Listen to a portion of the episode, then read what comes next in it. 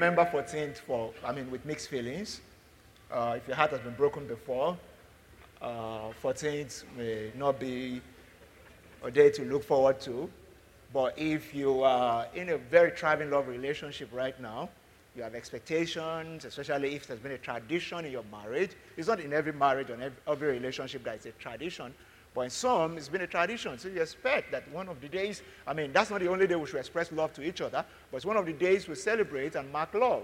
So this month, we are discussing the rudiments of the love of God that is in Christ Jesus, and how this love should pervade and permeate our lives and,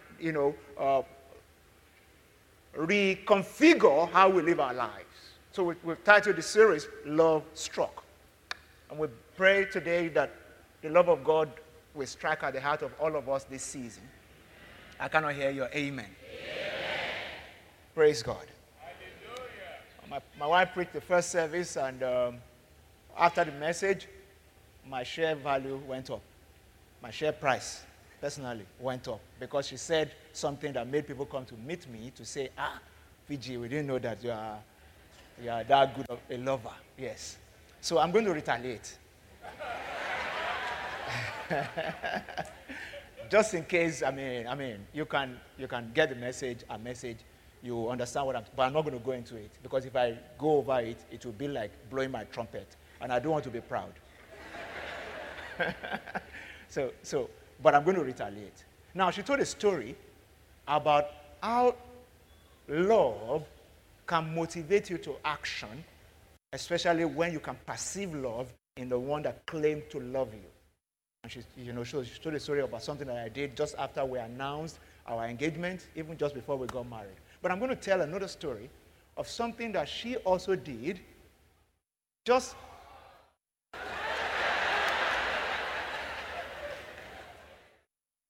singing people are very emotional people. Yeah. So choir, they are always very softy, some people there. Praise God. So this was what happened. I think this happened, in year 2001 or so. Yeah, so that's 19 years ago now. I had a car that was given to me by my older brother to use. It was a Volvo 240 GL. The one that when you rev it, 4 liters of fuel has gone. And as you know, at the time, I was just managing my salary. So that car was not helping. Yeah. So by the time I drove it to work and back, I had to refuel. If you have driven a Volvo before, you understand what I'm saying, especially the old one. So I was just trusting God for another car. So one day, I went to visit a friend somewhere in Ikeja, around 20th Street. And I saw this Honda car, I think it was in the 1989 model Honda car that was parked, nice silver color. I went to check it, the one they call, I think in Nigeria, I would call it pure water or something like that. Yeah, that's how seemingly useless people put it. Yeah, but as at the time, it was a great car and good for my level. Yeah, and because we respect ourselves. Yeah. So I went. I can still remember the price of the car was 220,000 naira. As at which time I'd saved up 120,000 naira. So I went, priced the car, spoke to the owner. He was a neighbor to a friend that I was visiting, a good friend of mine on 20th Street. And the man, told me, if you want it, I have one or two people showing interest. If you can just. So I left there, long story short, just trusting God. How can I raise 100,000 naira so I can add to the 120 that I had and buy this car? So I can be relieved of this fuel guzzler that was driving me. I wasn't driving that car. The car was driving me. Yeah. So then we were dating. Or I'm not even sure we had started dating. We were friends. Yeah, we were friends. And later in the evening that day, I was just, telling her about how I saw a car and I wanted to drop this other car and I needed to buy this car, and we're just talking. And at the end of the day, she said, you know what, I'm going to help your faith, as in I'm going to, and she wrote a check for 50,000 naira. Yeah. Now, I needed to be mindful of this. We weren't married and we were not engaged. We were just We're just liking each other. Or maybe I was liking her more. But when I got the check, I told myself, I'm marrying this lady. Nothing in this world. Nothing. You know, like when the Bible says, what shall separate us from the love of Christ? Yeah, love of God in Christ Jesus. I said, nothing. Yeah, nothing.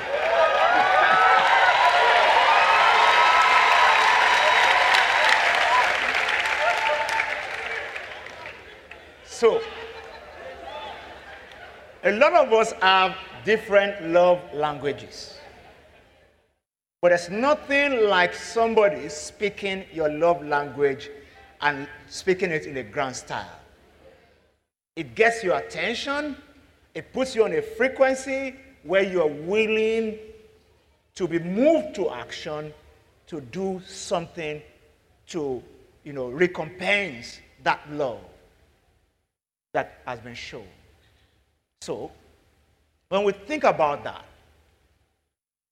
and we think about the love gesture that God, you know, made towards us, how should it move us? Because I remember after that time, in fact, all that story that she told in first service, she didn't know that what motivated some of the things I was doing after that time was the fact that, I mean, I was just telling myself, what kind of a strange human being is this? How can you have no commitment to a lady and she's willing? I mean, as at the time, she was on her second job, which she worked in a bank. She had worked in that bank just for barely a year, or about a year or so. You know, I think she joined the bank in 2000 or so. Yeah. And she didn't even have a car of her own at that time. Yeah. So, you know, the kind of love that really motivates you to want to take action, to want to do something extra, to want to go the extra mile for someone else, that's the kind of love that God demonstrated towards us. When he gave his all, you know, we said the proof of love is giving and forgiving. God did both. He gave his first begotten, in the person of Christ, then he forgave us our sins. There's no better demonstration of love than to demonstrate it in giving and forgiving. That's what God did. What should his gesture elicit from us? That's a big question. Because a lot of us talk about the fact that God loves us, but we shy away from talking about how do we respond to this love. What should this love gesture mean to us, and what kind of action should it elicit from us? What should we be motivated to do, knowing that we are loved like this? The Bible says there's no greater love than this, than a man who laid down his life for his friend. Now, if I enjoy that kind of love, what action, what behavior should it elicit from me? And a lot of us here, just like I told my own story, just like my wife told a story earlier this morning, you have been shown love before, in little ways and in big ways. You know, in little ways and in big ways. And you know how you responded to that love. That's what we're discussing this new series. And I'm starting out with this message I've titled, The Family That Cares. The Family That Cares. And there's a letter in the Bible written by the Apostle John in 1 John chapter 4. We're going to read together as a church, assuming that this letter was written to us as a church. So I call this a letter to the Elevation Church. Yeah, a letter to the Elevation Church. And you know, in the Bible days, when all the letters of Paul that were written, Ephesians, Corinthians, 1 Thessalonians, 2 Thessalonians, all those letters that were written, they were written not to individuals, but to churches. So this is the picture. When Paul wrote a letter to the Corinthian church, the letters were delivered. Yeah. Sometimes we will say, written by my hand. Some other times, it dictated and somebody else wrote. When the letter got to the city, the church was called to order and called to an assembly. And then someone,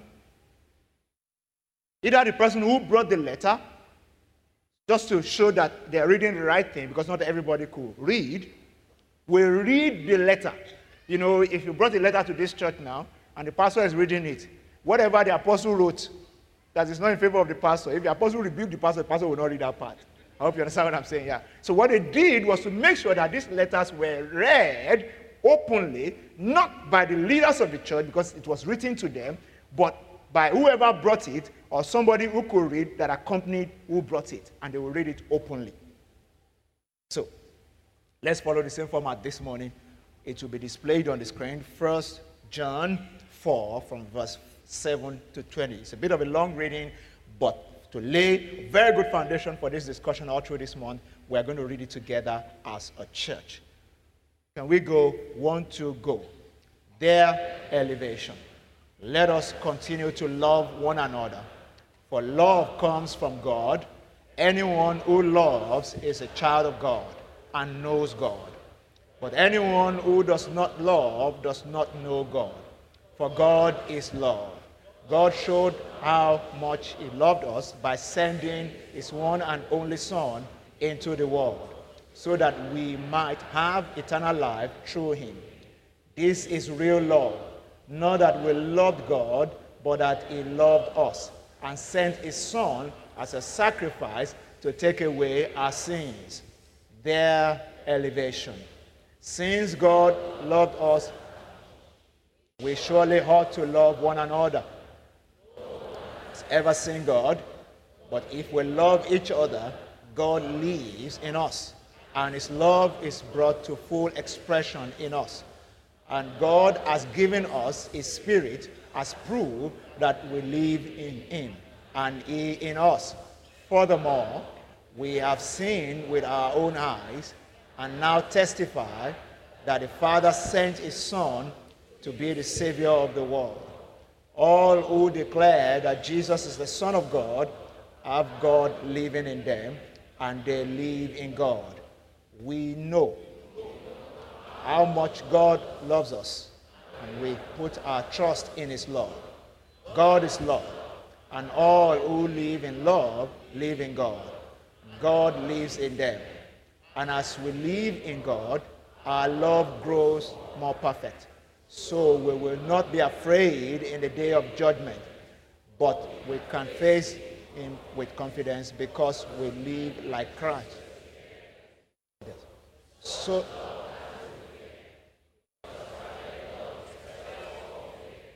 if we are afraid, it is for fear of punishment, and this shows that we have not fully experienced this perfect love. We love each other because he loved us first. If someone says, I love God, but hates a fellow church member, that person is a liar. For if we don't love people we can see, how can we love God whom we cannot see? And he who has given us his command, those who love God, must also love their fellow believers. Can we read that last verse? 1, 2, go again. That praise God. That those who love God must also love their fellow believers. The Lord bless the reading of his word. So this is like a letter written to all of us. Members of this household, individually and collectively, and also as members of whatever household God has placed us in, outside of the church family or the faith-based community, in the different communities that we belong to, in our families. This is how God expects us to understand his love and live in respect of that. Now, as I go into my three main points for the day, I needed to put this on the backdrop of the fact that when we teach about the love of God, which is primarily expressed through people to us, we must come to terms with the fact that a lot of us will be at different levels from each other. Some people have gone through traumatic experiences in life. Those experiences have limited their capacity to receive love. Some other people have gone through other kind of experiences that have also limited their capacity to give love, especially when trust has been broken. So, whatever kind of trauma somebody listening to me today may have suffered before, and believe me, when it comes to trauma, especially physical, I've experienced one or two situations that have given me the understanding of what it feels like to suffer any kind of trauma that can limit you. Let me give you an example of what I'm talking about. About a year ago, I got this thing they call Segway. What's the other name for it? Hoverboard. Yeah, for my kids. They actually bullied me into buying it because when it comes to certain risky things, I'm not very good at them. Yeah, and a little careful. You know, so it was a lot of pushing and shoving before I decided that, okay, I was going to. In fact, I asked them what they wanted for their birthday and Christmas, and the two of them said, hoverboard. Just buy us one. It's enough. If you buy us one, it's birthday, Christmas, everything put together. I said, okay. I gave up, and then I bought it. So they, for young people, some of those things, it's easier for them to get used to it. You know, so they've seen it with their friends, they've seen it on YouTube and all that. I just brought it, they coupled it together, charged it, and boom, they pressed the thing, stayed on it, and the thing was taking them all over the place. So after a few weeks, I was fascinated just looking at them. You know, using this thing around the house, you send somebody to the kitchen to go and bring something, and they get on their hoverboard, and then go and bring you water, and you know. I was like, okay. So this day, nobody was there. Nobody was really looking. I said, let me just try out this thing. Yeah. So I stayed on it. There's something that you press, and then you use your leg to do the rest. Long story short, the thing moved me, and after a while, I lost my balance, and the thing just took me like that. My leg entered under the chair. And this, my instep here, was locked under a chair because practically I fell.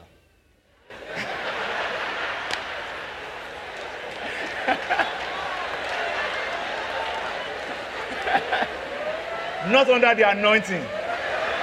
I fell, the hoverboard movement, you know. So this is where I was going. Eventually, my leg was rescued from under the chair, but that instep, this place was a bit traumatized. So I had to walk gently for a while. You know, when you just walk gently. I can't remember whether I took an X-ray or not, but I nursed it back to life gradually. So I remember the May of that year, I was doing my annual medical, and my doctor was asking me, so do you have any complaints, any pain in any part of your body? I said, yeah, I feel some pain in my knee area. And she said, have you ever felt anything like that before? I said, no. So she asked me questions. So she then asked me, did you suffer any kind of trauma in the last 6 months, you know? And then all of a sudden, I remember that experience. And I said, what do you mean by trauma? She said, like, maybe you fell or you had any kind of injury, you know? And I said, yeah, I fell, you know, overboard, you know, and all that.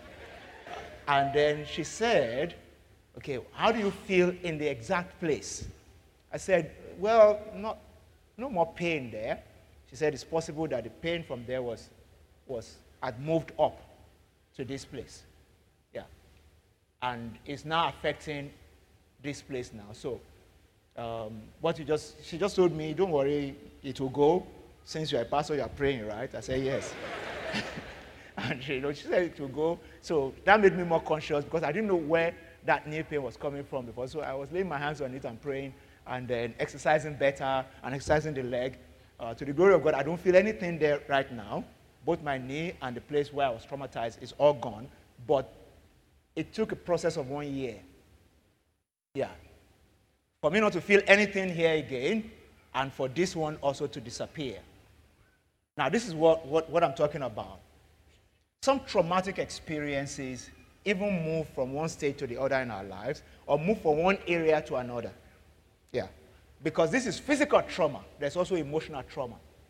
When we go through emotional trauma in our dealings with one another, we underestimate the effect that it creates in how we're able to comprehend the love of God, which is supposed to be shown to man, and our capacity to receive and to give it will be greatly affected by some of the things that we have gone through. You know, when it comes to physical ailments, and maybe, I don't know, maybe in September when we go into Better Half series, I'll be able to teach a lot more about this, but let me just explain what I'm trying to say. When it comes to physical ailments, as humans, we are very quick to treat things because they give us physical hindrances. Maybe you're not able to walk properly. You can imagine if I was dragging my foot to the pulpit this morning, all of you would know. After service, some people come and meet the pastor, did you play football? Pastor, what happened to you? But you know, people drag different parts of themselves emotionally, and we're not even aware. Yeah. A loving person can become a very cantankerous person, hateful person, just because of something they have gone through, and instead of people really feeling for them and asking, why does this person behave like this? Why is this kind of, you know, little bit of abnormality in this person's capacity to understand I'm trying to love her, or I'm trying to be nice? You know, some people can't even take simple, you know, nicety, as in just being nice, small, towards them, they take off. Because the person that was nice 2 years ago almost took their life. I don't know if you understand what I'm saying. The people here, I mean, this may not be your first church. I don't know what you went through in your first church or second church or your parents' church or whatever. You got into a church family like this, you are literally suspecting everybody. Yeah, because of a trauma that has moved from one area to the other, or that has stayed for so long, and because emotional things are not easily understood like physical things. You know, if I have a headache physically, it's easy for me to know I have a headache. Something is banging here. A lot of the time we have emotional aches that we cannot even define. We don't even know what to call it. We just know that we're changing, and that we're repelling people, and that we're not able to demonstrate the love of God towards people. I pray this morning that there's anyone under the influence of this service, anyone watching online, from any of our expressions, I declare today that the healing hand of God comes upon your life. Amen. That this season will bring healing over your life. Amen. In the name of the Lord Jesus. Amen. Now, having said that, we're discussing this all through the month, but having said that, I want to just quickly layer in the remaining time that I have, three basic things that you should understand, and I'm going to go there very quickly. One is that love is our nature. So we don't have any excuse for not being able to live a life of love. It's our nature. It's natural to us, to a child of God, to love. The Bible says God is love, and he that is born of God is born of love. And I cannot claim that God is in me if it will show in my outward disposition of loving people. It has to show. It's not the size of my Bible, or how loud my tongue is when it comes to praying in tongue in prayer, or how long I can fast. I mean, we just finished a 21-day fast. And I know there may be people who have continued. That's great, because it's spiritual exercise, and the Bible says we should exercise ourselves to godliness. But what shows that God is in me, primarily speaking, is the nature of God, which is love, that I demonstrate.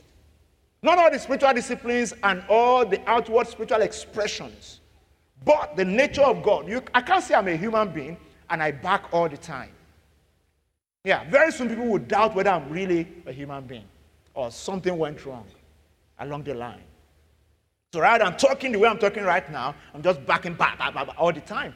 I mean, you wake up in the morning, neighbor is hearing barking, and they know you don't have a dog. I don't know if you're getting what I'm saying. Yeah. They start to doubt whether we have a real human being neighbor. Because the nature of a human being is to talk, to be articulate, to sing, to talk, to make sound that have meaning. But what happens is that when something has gone wrong, it affects our nature.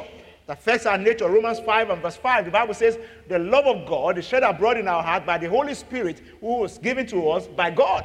So if the Spirit of God is in me, when I gave my life to Christ, my spirit man was renewed or rebathed after the order of Christ. And the Bible says, then God made a deposit of his spirit in me. So I have a connection with God. There's a seed of God in me by the Spirit of God. The outward expression of that seed is, part of it is love, because that's the nature. You know, Galatians 5 and 22, the Bible says this, the fruit of the Spirit are love, joy, peace. Love was the first one. Look at it. But the fruit of the Spirit is love. Can you put that on the screen for me? Galatians 5 and 22. The fruit of the Spirit is love. When you talk about fruit, that means there's a seed.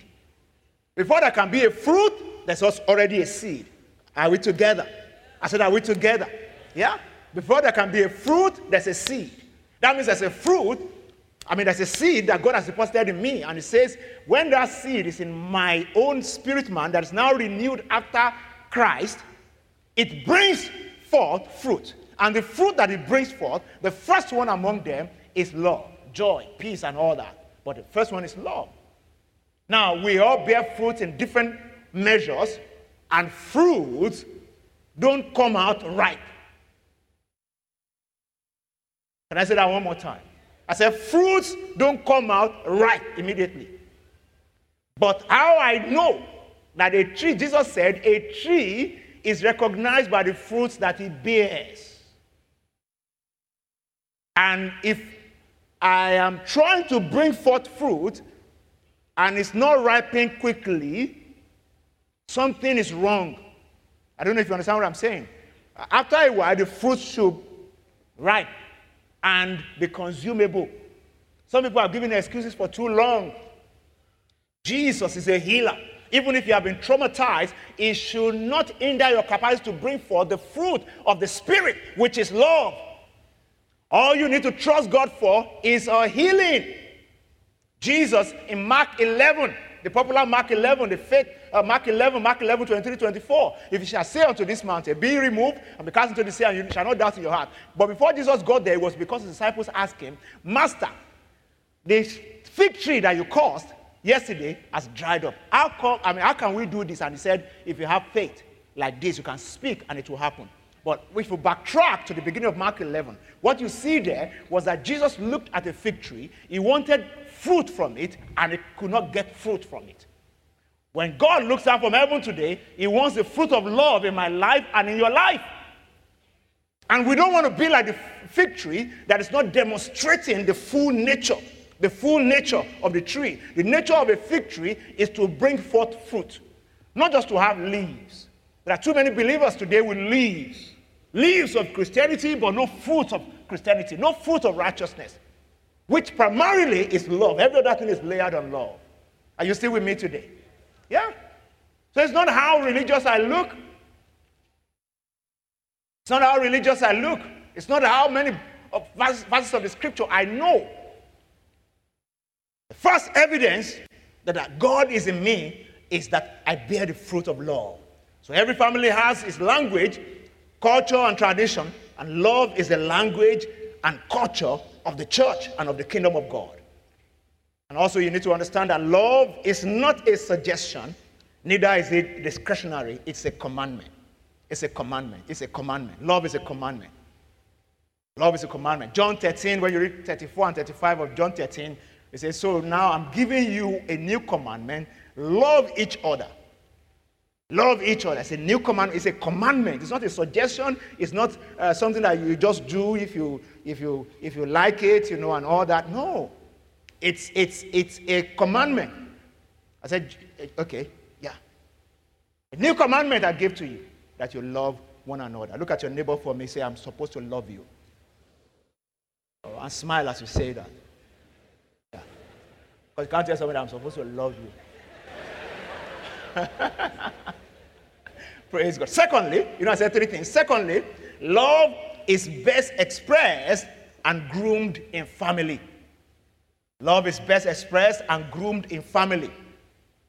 So the church, being the family of God, is the best place to experience, understand, and grow in love.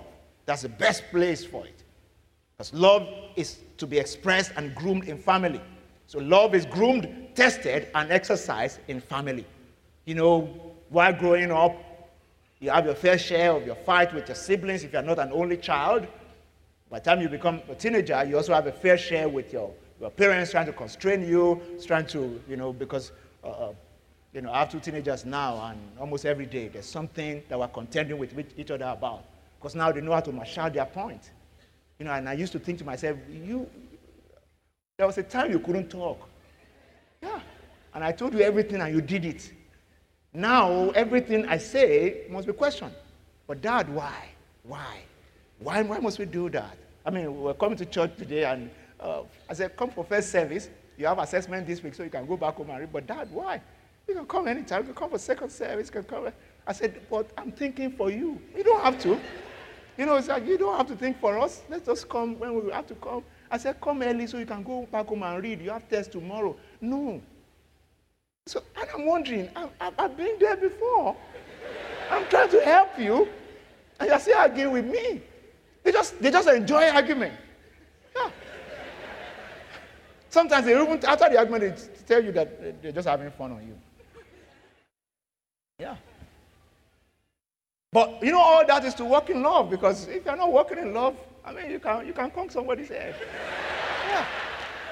Because you just wonder, I'm paying your school fees, I put you under my house, I feed you, you're still arguing with me, come here. Yeah. Well, I'm just saying that within family, we are constrained to walk in love. Sometimes the person you are supposed to love the most is the one you are struggling to love the most. Yeah, I'm talking to people who are married here this morning. Sometimes it's easy for you to love your colleague at work and sacrifice for them. And you are struggling with loving your spouse and sacrificing for them. Just because you have not been able to get through a particular trauma or something that has hindered your capacity to receive love from them or give love to them.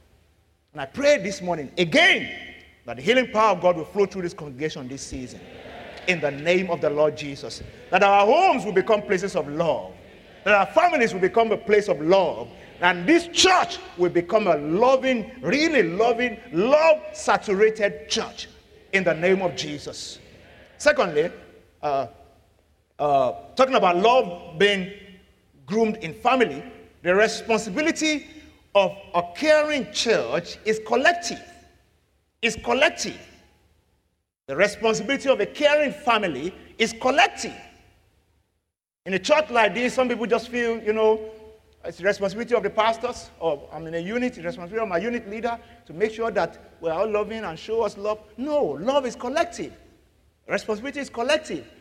You are the church, just as I'm the church. How can we have a loving church if you are not loving? Because church is not a building. Church is people. Yeah. Family is not one person. One person cannot be a family. The reason why we say family is that there's mother, father, and children. Or just mother, father. We already have a family. The smallest unit of a family is two people. Am I saying the truth? The responsibility to make love thrive in that family rests on the two. The same way, in the family of God, the responsibility to make our church a loving church is a collective responsibility. Glory be to Jesus. 2 Corinthians 5:14, the Bible says the love of God constrains us. It constrains us to behave in certain ways, to show love in certain ways. Glory be to Jesus. A caring church is made up of caring people. You are the church. Caring church is made up of caring people. It's made up of caring people. Made up of caring people. Can you look at your neighbor for me and say, this is a caring church? Because you are here. And you are a caring person. Glory be to Jesus. So the caring church is made up of caring people. And you and I are the church. And also, before I take my last and final point, let me just add this one to this second point. Love values people more than things. Yeah. If you haven't gotten anything from all that I've said so far, please add that to it. Love values people more than things. You can be in a church like this. You can be in a work environment. You can be in family. And you're so focused on material things, on what to gain, what is the need for me, to the detriment of people. And it messes up everything. We live in a world that is very materialistic, material-driven, profit-driven. And sometimes you can be so profit-oriented, you can be so materialistic to the detriment of walking in the love of God that is in Christ Jesus. Our nation is the way it is today because of lack of love for that other human beings. How will somebody steal money that's supposed to be used to fix a road that millions of people will travel on? People die on that road every day, and the person is here enjoying the money. That's the work of the devil. I don't care who the person is. If a person still goes to a church and still behaves like a Christian, the person is not a Christian. The love of God is not in that person's heart. The action is demonic. Yeah? Glory be to Jesus. Yeah. Because we need to tell ourselves the home truth. In nations where they don't know God, but that the ethics of nation building, which is based on Judeo-Christian principles, are being the foundation of that nation, you see people being courteous, loving each other, and they're not even Christians. But when you go into Western Europe, that's what you see. When you go into America, that's what you see. All the people who went to North America to start those places, they were people with Christian foundation who left where they are to that place, and they built the community based on certain Judeo-Christian principles of trust, of love for one another, and that's what you see. The credit system abroad is based on just trust. Now, people will come from Africa and go there and call them mumu for trusting each other to be able to extend credit to one another. And then you carry credit card, swipe it, take everything, bring it back to Africa and say, yeah, we show them. What are you showing? Yeah. If unbelievers are doing that, we even understand. Some people will still come to church, and that's how they live. There's no love of God in your heart. There's no love of God in your heart. Because you can't hurt somebody to make progress and think that you are living in God. The Bible says whoever lives in God must show the nature of God, which is love. Glory be to Jesus. Lastly today, love is the most powerful force there is. The most powerful force. Most powerful force there is. 1 Corinthians 12:31 says, I show you the more excellent way. And when you go to 13:1, you start to talk about love. If I have a tongue of angel and I don't have love, I'm like a cymbal that is just making noise and all that. Love gives life to any effort, achievement, or conquest. Without love, everything fades into meaninglessness. Without love, all the money that you have, all the money that I have, all the material things that you may possess, they are meaningless. They are meaningless. All conquests, all medals are meaningless if they're based on the premise of lack of love. That's what we're saying.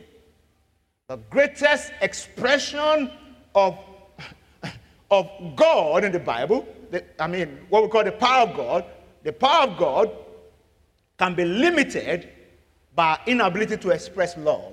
When you read all through the scriptures, you see that the power of God flows through Jesus based on the premise of love. He checked the feeding of 5,000. The Bible says we were moved by compassion. He looked at them. Love welled up in his spirit. We've kept these people here for so long. They need to eat something. That love compelled God's power to flow to multiply bread and fish. Some people who want to do miracles today, but the motive is not love. Yeah, you are an herbalist. Yeah, if you do that. That's simple. Simply put. They're just simply an herbalist. Yeah. I don't care how big the pastor is. Anyone that uses the power of God without the understanding that the premise for the flow of God's power is, first of all, love for humanity. Yeah. Christ did not come to die to make a show. You can die and rise up again. Yeah. Just so that you people would know that death cannot bind me. I just, That's what some people think, that's what Christ came to do. No, he didn't come to do that. The motive, for God so loved the world, that he gave his only begotten son. For God so loved the world. For God so loved the world. Lastly today, that John 3:16, that popular verse, New Living Translation, When you look at New Living Translation, can you put it up for me quickly? Wrap up on that. New Living Translation, John 3:16. Quickly. It says, how God, so this, for this is how God loved the world. This is how God loved the world, that he gave his one and only son, so that everyone who believes in him will not perish but have eternal life. How are you loving? Because this is how God loved. He loved how he gave. The question is, how are you loving? How are you loving? Because if only we will love one another, bridges will be built, relationship will be mended. If only we will love one another, healing will come. Healing from abuse, from slavery, from murder. If only we will love one another, we will see a demonstration of God's presence like never before. So elevation, let us love one another. We must go beyond the love that says we must live, the kind of love that acts, not just the love that says or talk, but the kind of love that acts. So this week, this is my recommendation this week as we go into this week. So start out this month of love. This is my recommendation this week. Forgive anyone who may have hurt you and make a physical attempt to reconcile. Yeah, make a physical attempt to reconcile. This is our to-do list this week. And I beg of you to please, if any of this apply to you, do something about them this week.